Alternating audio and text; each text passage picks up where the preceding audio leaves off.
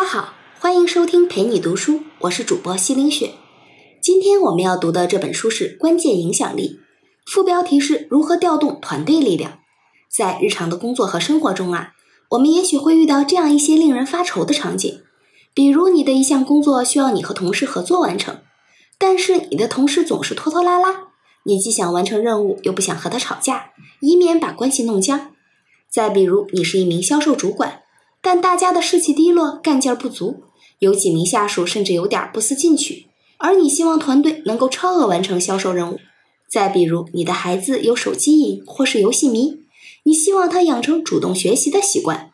可他放学回到家，只要没人督促，就不做作业，不是抱着手机，就是坐在电脑前玩游戏。在这些时候，我们都会非常希望自己可以拥有巨大的影响力，能够轻松地影响他们的行为。引导他们积极自觉、心甘情愿地发生改变。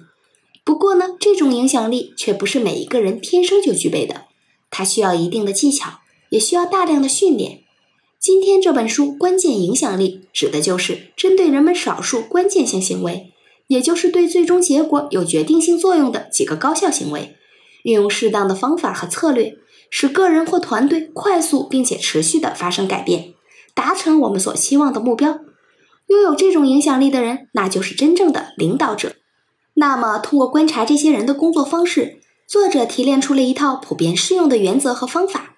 如果我们掌握了这些方法，并且积极的应用，也许就能够轻松的增强自己的影响力，在生活和工作当中游刃有余，就像那些成功的领导者一样，激励和帮助他人，改变思想和行为，并能最大限度的调动团队力量，达成自己的目标。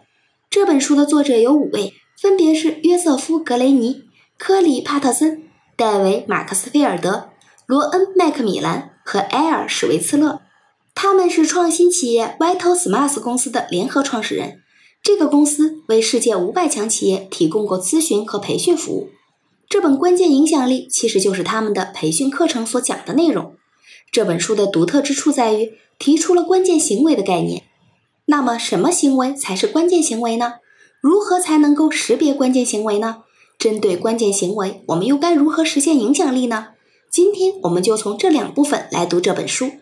在第一部分，我们说说什么是关键行为，以及识别关键行为的四大方法。在这个基础上，我们再重点谈谈实现关键影响力的六种策略。我们先来看看第一部分：关键行为的定义以及识别关键行为的四大方法。这里所说的关键行为呢，指的是能够推动目标实现的高效行为。这种行为可能只有两三个，但是对最终的结果有决定性的意义。作为影响者，你只需要关注关键行为，就能起到事半功倍的效果。咱们举个例子，有一家洛杉矶的中餐厅非常火爆，每天顾客都爆满，而且翻台率和顾客满意度都非常高。这家餐厅的老板呢，是一个浙江人。很多人好奇他的生意为什么会这么好。他说，他既没有天天研究市场，也没有给员工制定复杂的行动守则，他只要求员工做到了一点：八分钟内上菜完毕。这个简单的策略让餐厅所有员工都提高了工作效率，而且让顾客感受到了他们的高效。这就是关注关键行为。要识别关键行为，有一个前提，就是要先确定你要实现的目标，而且必须是清晰明确的行动目标。还要设立相应的衡量标准。如果目标模糊不清，就无法确定关键行为，影响力自然也就无法实施。比如说，你是工厂的安全部经理，如果你说我们要降低工厂的事故发生率，那很有可能就会被大家当成一个空洞的口号。如果你要说成在二零一八年一月一号之前，我们要将工厂内的事故发生率降低为零，避免任何人员伤亡，这就是一个明确的目标。而且有具体的行动时间表和衡量指标，那就会带来积极的变化，影响大家的工作态度。确定了目标之后，就要识别关键行为了。作者给出了四大方法，分别是注意显而易见的行为、寻找关键时刻、向表现优异者学习和注意文化壁垒。要发现关键行为，就要首先注意显而易见的行为。比如说，美国的一个银行赞助了一场划龙舟的比赛。比赛结束后，赞助方的负责人说，他找到了决定比赛成败的关键行为。那些没有获胜的队伍纷纷问他，到底是什么行为？银行经理的回答让大家大跌眼镜。他说那就是拼命划桨。大家可能觉得这个答案不可思议，但是呢，在划船比赛中，很多队伍划着划着就开始讨论到底如何获胜，讨论来讨论去，划船的速度就慢下来了，最终输掉了比赛。而那些没有讨论、一直拼命划桨的队伍就取得了胜利。所以说，观察那些非常明显但又很少真正实施的行为，往往就能够确定真正的关键行为，从而去施加影响力了。要识别关键行为，还可以寻找关键时刻，也就是决定行为成败的时刻。例如，国外的一家海上钻井公司，三年间有十几名工程师因公殉职，公司进行了多次安全培训。可是结果并没有好转，事故依然很多。经过仔细的观察，安全顾问就发现，每次事故几乎都发生在钻机停工、工程师进行维修时。因为钻机每停止运行一小时，都会让公司减少几万元的利润。这时候，所有人想的都是尽快修好设备，于是就把安全条例抛到了脑后。在安全顾问的建议下，针对维修机器设备的这个关键时刻，公司就制定了一条制度。每次维修时要有专人提醒和贯彻安全条例，这样一来呢，事故就很少再发生了。这条针对关键行为的制度挽救了很多工程师的生命。另外呢，向表现优异者学习也可以帮助我们识别关键行为，这也就是孔子所说的“择其善者而从之”。在面对同样的问题时，在人群中找出表现优异者，然后效仿。举个例子，在美国的一家航空公司。很多空姐都抱怨，她们最怕遇到熊孩子，因为在飞机上，当遇到一群又哭又闹、无法管教的孩子时，她们还不能对孩子发脾气，简直是无计可施。但是有一位空姐却从来没有这种困扰，那她究竟是怎么做到的呢？原来啊，每一次遇到这种情况的时候，这位空姐呢都会给孩子们发一些小玩具，效果非常好。于是这家航空公司就向玩具商订购了一批玩具。把这位空姐的做法推广到了整个公司，原来无比棘手的问题就这样的轻松解决了。由此呢，航空公司还开展了一项新业务——出售玩具。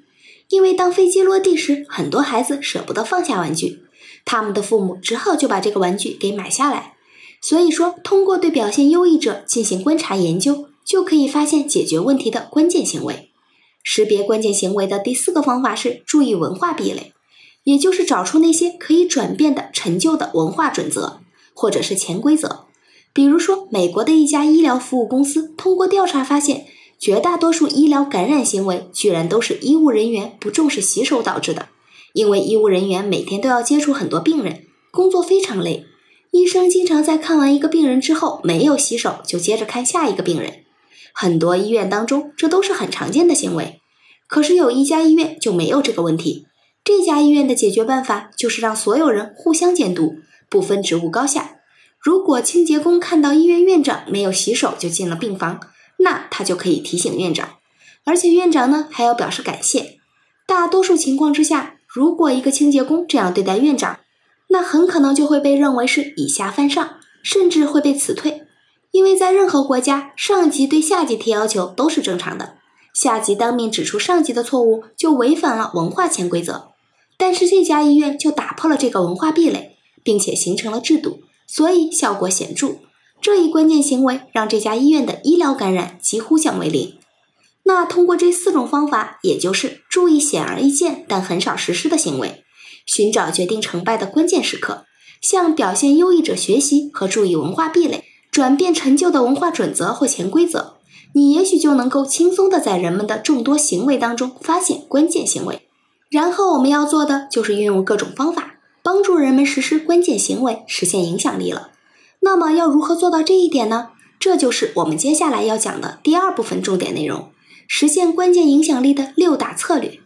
作者团队经过研究发现，人的所有行为啊，几乎都受到两种基本驱动力的影响：一是动力，也就是愿不愿意做；二是能力，也就是能不能做到。那也就是说，人们之所以不去做关键行为，从根本上来说有两方面的原因，可以简单的概括成八个字：动力不足，能力不够。在面对复杂的行为问题时，仅仅用单一的手段几乎是无效的。成功的影响者通常会从这两个方面入手，综合利用多种策略，推动人们改变行为。针对人们动力不足的问题，成功的影响者呢，往往会用这三种方法。激发个人内在动力，他们会让人们喜欢上原本讨厌的事情，也会利用社会榜样的力量和外部的奖惩机制。而针对能力不够的问题呢，成功的影响者的常见做法也有三个，那就是通过针对性的强化训练，提高个人能力；利用社会资源推动个人能力发展；通过改善环境保证个人能力的实施。那下面我们就来看一看这些方法具体是怎么操作的。激发个人动力的重要性显而易见。只要激发一个人的内在动力，他就会自觉地去改变行为。但问题是，由于天性或者其他的种种原因，人们往往不愿意做某些事。比如，很多孩子都喜欢玩，不喜欢主动学习。那如何才能让人们喜欢上原本讨厌的事情呢？通常情况下，我们会强迫别人做出改变，或者是反复说教、抱怨、责怪和威胁对方。而事实证明，这些做法都是无效的。甚至有可能起到相反的效果，引起对方的反弹。成功的影响者不会这么做，他们会用情感共鸣和提问的方式引导人们理性思考，使人们主动的做出选择。同时，他们还会用讲故事的方式打动人心，并且把枯燥乏味的工作变成游戏，调动人们的工作积极性。还是来举个例子，如果你是一家快餐店的经理，你手下的服务员小李对工作不太上心。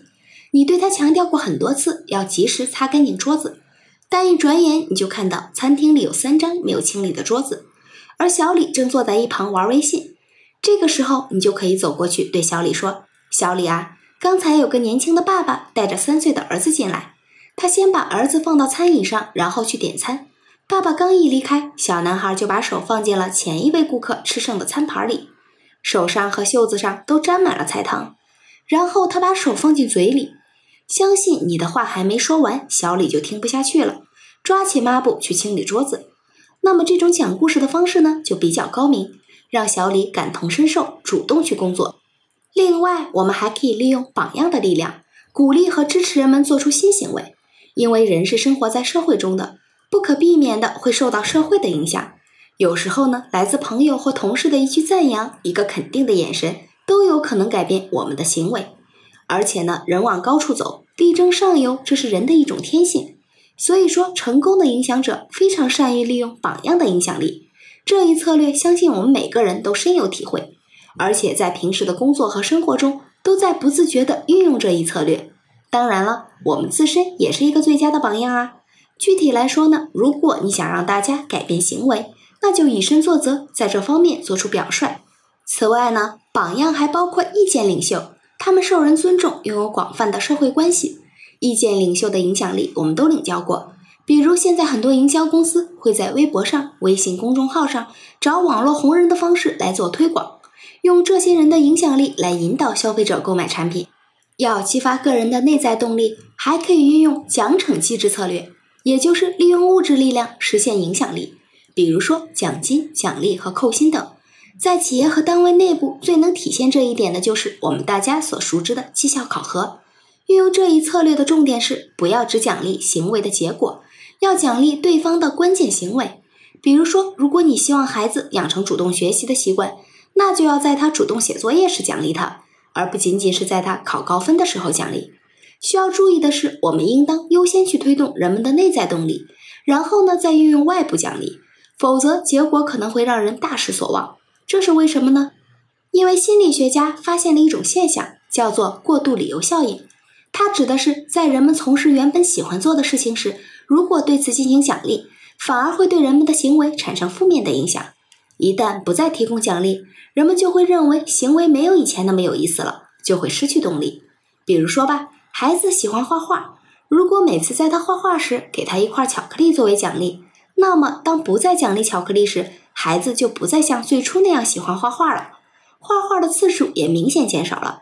当然，如果你原本的内在动力非常充足，又能获得物质奖励，那就会促进原本的行为。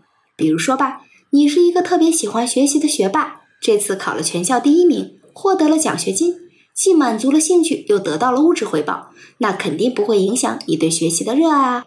以上所说的呢，就是激发个人内在动力的三大策略。通过让人们喜欢上原本讨厌的事情，利用榜样的力量和外部的奖惩机制，你也许就可以让人们心甘情愿地去做原本不想做的事情。做事儿的内在动力充足了，那接下来呢，就要解决能力不够的问题，提高个人能力，帮助人们掌握相应的技能和知识，做到原本无法做到的事情。一个人的能力虽然是有限的，但也是可以培养的。首先，我们可以通过对人们进行针对性的强化训练，花费大量的时间和精力，帮助他们练习新的关键行为。在这个过程中呢，你还要把关键行为分解成一个个小的行动目标。以便让人们看到进步。例如，某金融服务公司的管理者发现，要维持客户的忠诚度，有一个非常关键的行为，那就是要跟客户沟通，处理好投资失败的问题。但是，有些产品经理呢，却不太擅长处理这种问题。他们会对投资失败的事实闪烁其词，有些甚至干脆是避而不谈。于是，公司对产品经理进行了专门的培训，并模拟了相应的场景，帮助他们进行练习。教他们避免强调失败行为，多关注正确解决问题的积极影响。这样一来呢，大家都掌握了相关技能，客户忠诚度也有了明显的提高。此外，要提升个人能力，还可以利用社会资源，也就是寻求同伴和专家的帮助。这个策略呢，我们用的也很频繁。比如刚入行的教师，在遇到调皮捣蛋的学生，或者是特别挑剔的家长时，就会向经验丰富的老教师请教。再比如，如果你容易冲动购物，那下次去商场时，为了控制预算，也可以带上闺蜜帮忙。当然了，这个闺蜜一定得是理性的。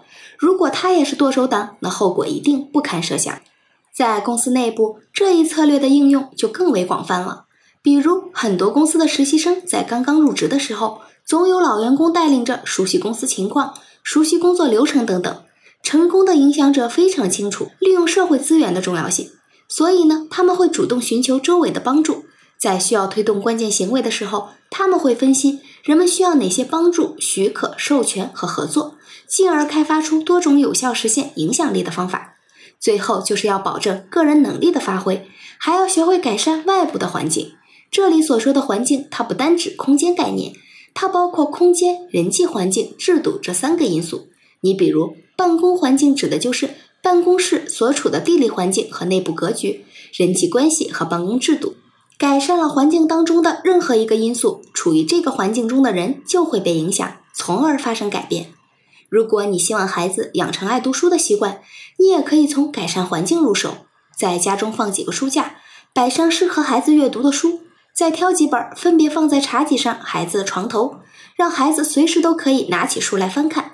咱们再举个例子。书中提到，某知名公司为了促进员工非正式的交流与合作，规定工作间休息时，员工必须离开自己的办公桌，到公共区喝点免费的茶水、饮料，和同事聊聊手头的工作。同时呢，公司还制定了一个办公制度，就是规定员工不能整理办公桌。这个规定看似奇葩，其实大有深意。因为公司发现，把没有做完的工作丢在办公桌上，就会引起路过的员工的注意。他们会查看工作任务，找出感兴趣的地方，然后主动的和对方讨论。以上所说的这六种策略都是相辅相成的。很多时候呢，我们的影响力不足，并不是我们不知道这些策略，只是因为我们仅仅用了其中几个甚至一个策略。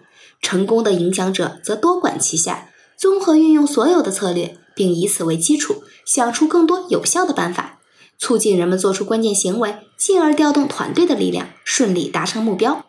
好了，下面我们来简单总结一下。首先，我们了解了实施关键影响力的重点是识别关键行为。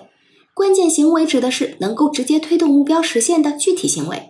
要识别关键行为，就要先确定清晰明确的目标，然后关注那些显而易见的行为，寻找关键时刻，向表现优异者学习。同时，还需要注意文化壁垒。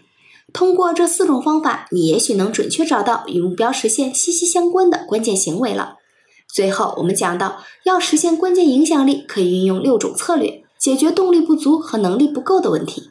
要激发个人内在动力，我们可以用一定的技巧，帮助人们喜欢上原本讨厌的事情，同时也要善用榜样的力量和奖惩机制。而要提高个人能力，我们可以通过针对性的强化训练。同时，利用社会资源推动个人能力发展。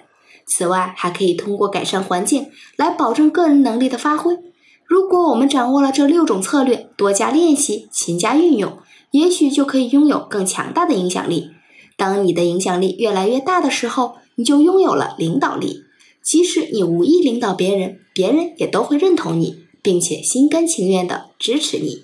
今天这本书我们就读完了，感谢关注陪你读书，欢迎点赞分享，同时打开旁边的小铃铛，我的最新更新会第一时间提醒你。我是主播西林雪，我们下次再见。